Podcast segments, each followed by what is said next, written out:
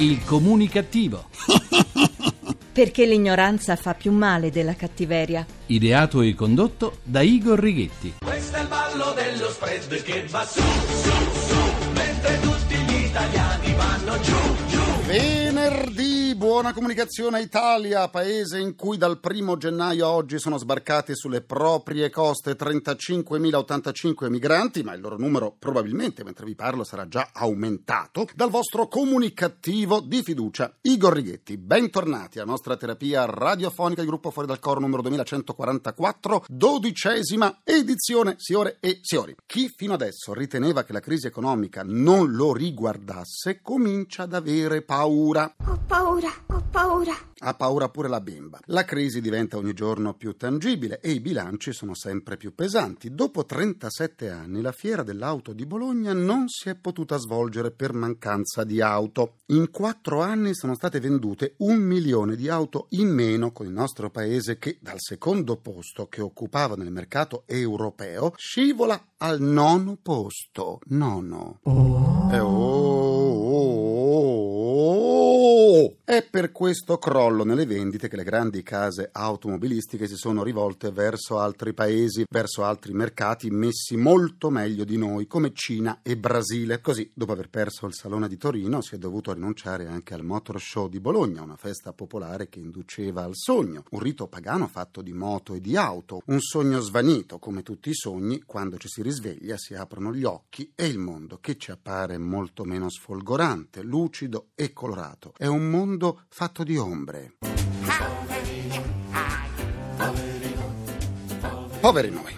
La cronaca in questi giorni ha riportato una notizia che vede protagonista l'ingordigia, quella del conte Ugolino, che almeno una giustificazione l'aveva, la fame. Ho fame, mamma, ho fame. Ha fame, ha fame. L'ingordigia di cui parlo è quella verso il denaro, tanto forte da passare sopra a ogni considerazione umana. E quale modo migliore per farne se non a spese di persone inermi, impossibilitate dalla malattia, a una qualunque sia pur minima reazione? È quanto accaduto in una casa di riposo di Pergusa, in provincia di Enna, dove la Guardia di Finanza si è trovata immersa in un girone infernale. Le persone ricoverate, tutte anziane, afflitte da gravi malattie degenerative, erano state lasciate in condizioni di totale abbandono. Altri pazienti malati di Alzheimer erano costretti nei loro letti, resi inermi da massicce dosi di sedativi. I malati non seguiti da parenti, inoltre, sarebbero stati derubati di soldi e pensioni. Ebbene sì, il fatto, pur se odioso, non è raro. Spesso la cronaca porta alla ribalta simili nefandezze, ma se i responsabili dei maltrattamenti fanno ribrezzo,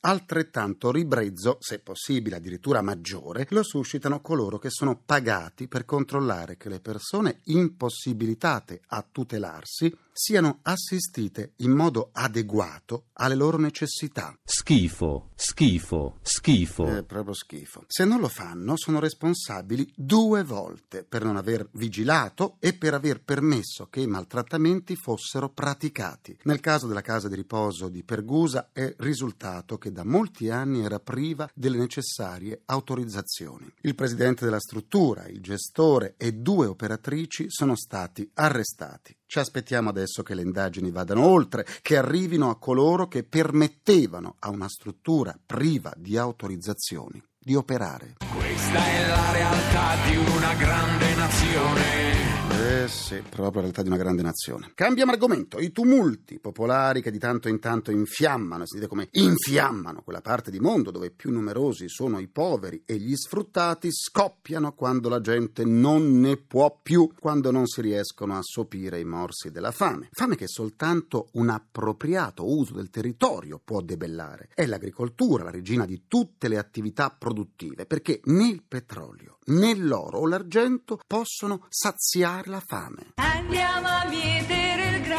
il grano, il grano.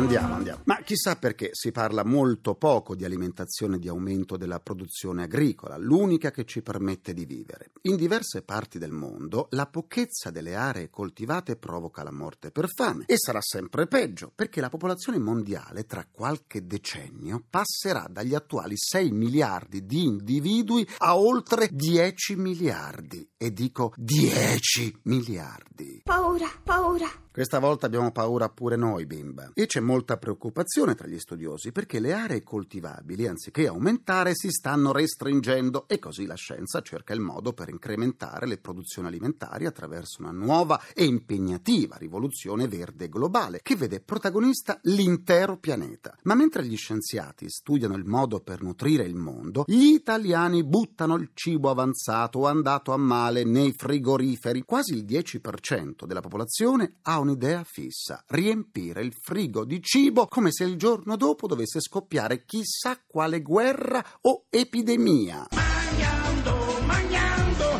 mi cresce un panzone, ciccione e di nuovo Magnando, magnando. La conseguenza è che molto cibo fresco va male e deve essere buttato, così come accade anche con i barattoli di alimenti scaduti. Lo spreco domestico fa marcire ogni settimana tra i 250 grammi e i 2 kg di alimenti, pari a un importo di 7 euro a famiglia. E questa è la stima di uno studio dell'Università di Bologna pubblicata nel rapporto 2013 sullo spreco domestico in Italia, uno spreco alimentare che ci costa ben 8 miliardi di euro ogni anno. 8 miliardi! Altro che que Imu.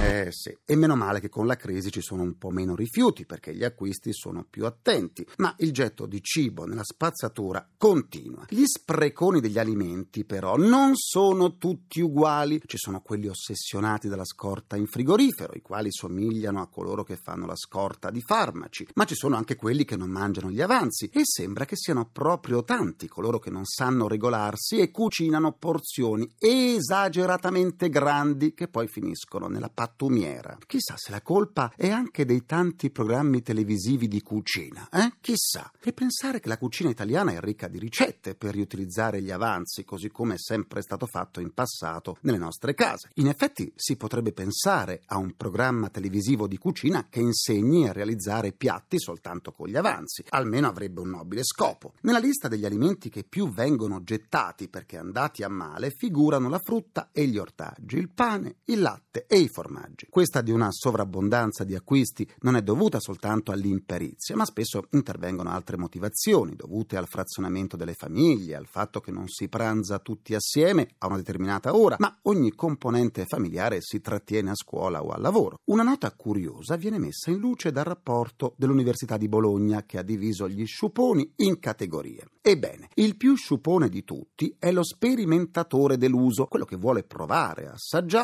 e poi, non soddisfatto, getta il cibo rifiutato. Insomma, se una parte di mondo muore di fame, un'altra parte spreca il cibo. Non meravigliamoci allora delle reazioni cruente degli affamati. Scriveva James Joyce, uomo affamato, uomo arrabbiato. In modo provocatorio, invece, Elio Vittorini diceva: Ogni morto di fame è un uomo pericoloso. Quindi, sulla fame e affamati dovremmo soffermarci a pensare un po' di più. Fame, fame, che sensazione. Ma che fame, ma che fame che ho. Fame, Fame, fame, tempi duri per le bionde.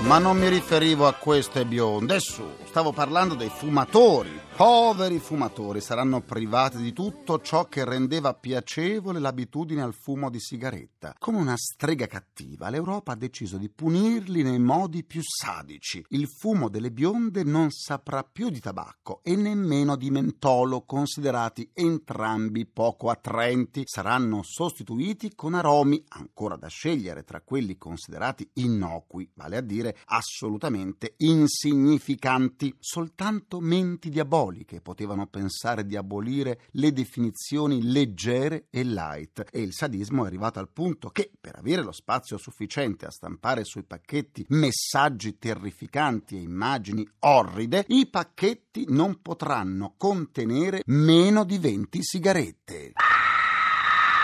Da urlo.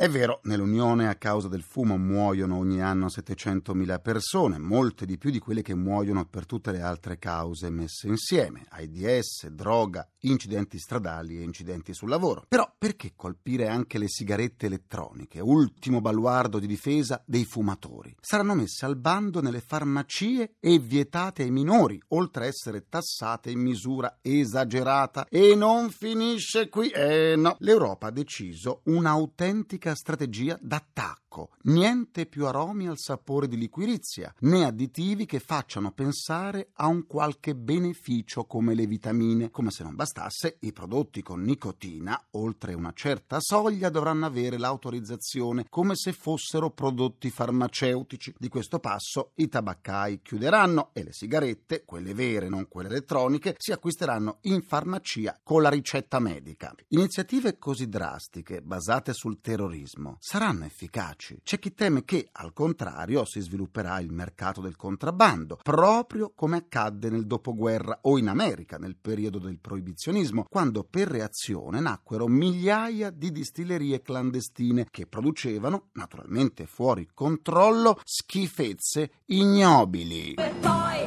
e poi, se un uomo sa del fumo.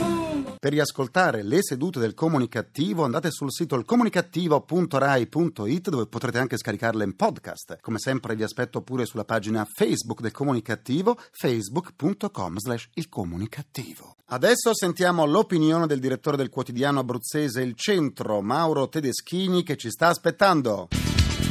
I due punti del comunicativo. Buona comunicazione. Vorrei ricordare a tutti che in Italia non ci sono solo le grandi città come Roma e Milano, ci sono anche i centri piccoli e piccolissimi che non sono paesini fuori dal mondo come un tempo. Oggi sono dei centri in cui la gente si informa, legge attraverso la radio, attraverso internet, la televisione, naturalmente anche i giornali e devo dire che dall'Abruzzo ci sono arrivate tante lettere appunto da piccoli paesi di persone che si meravigliavano per il fatto che dopo aver chiuso gli uffici postali un po' in tutti i centri appunto più periferici, le poste hanno investito la bella cifra di 75 milioni di euro per salvare l'Alitalia. Ora la gente si chiede ma come mai, visto che ci avevano detto invece che appunto di soldi non ce n'erano più e quindi non si potevano più mantenere in vita tutti questi uffici postali? Vorrei ricordare anche che in un piccolo centro un ufficio postale non era soltanto un luogo fisico in cui si faceva una raccomandata o magari si faceva un vaglia postale piuttosto che una piccola operazione finanziaria come ritirare una pensione. Era anche un luogo di socializzazione in cui soprattutto le persone più anziane andavano con una piena fiducia nei confronti di questi impiegati, spesso anche gentili e pazienti, che appunto insegnavano alle persone di una certa età che cos'è un bonifico bancario piuttosto che in che cosa consiste il misterioso PIN del bancomat. Ora, il fatto che appunto tutti questi uffici postali siano stati chiusi ha creato veramente uno grande smarrimento, esattamente come quando in questi piccoli centri capita che chiuda la farmacia piuttosto che la tenenza dei carabinieri. Ci si sente un po' orfani e quindi si è visto con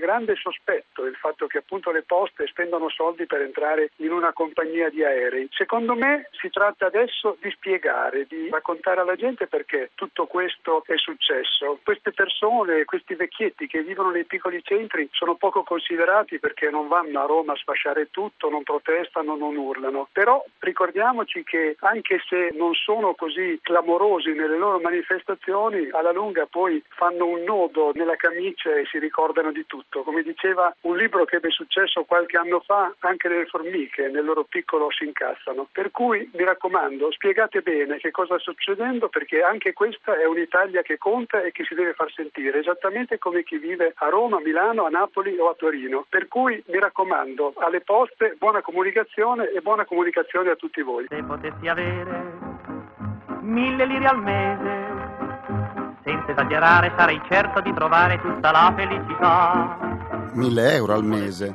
e non bastano. Concludo anche questa seduta con il mio pensiero comunicativo. Il vice premier e segretario del PDL Angelino Alfano ha dichiarato la legge di stabilità non mette le mani nelle tasche degli italiani.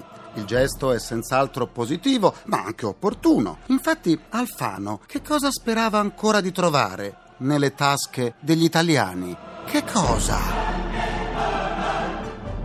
Già, Ringrazio i miei implacabili complici Vittorio Lapi, Walter Ghetti e Carapagliai. Un ringraziamento a Francesco Arcuri. Alla console. Alla console, tra gli immancabili. Folletti! E l'altro folletto dov'è? Ah, ha fatto sciopero. Vabbè, tra l'immancabile folletto c'è Fabio Lelli. La terapia radiofonica del comunicativo tornerà lunedì alle 14.44 minuti primi secondi a nessuno. Buona comunicazione e buon weekend dal vostro portatore strano di comunicattiveria, Igor eppure Righetti. Linea al GR1. Grazie, a lunedì. Il comunicativo. Perché l'ignoranza fa più male della cattiveria. Ideato e condotto da Igor Righetti.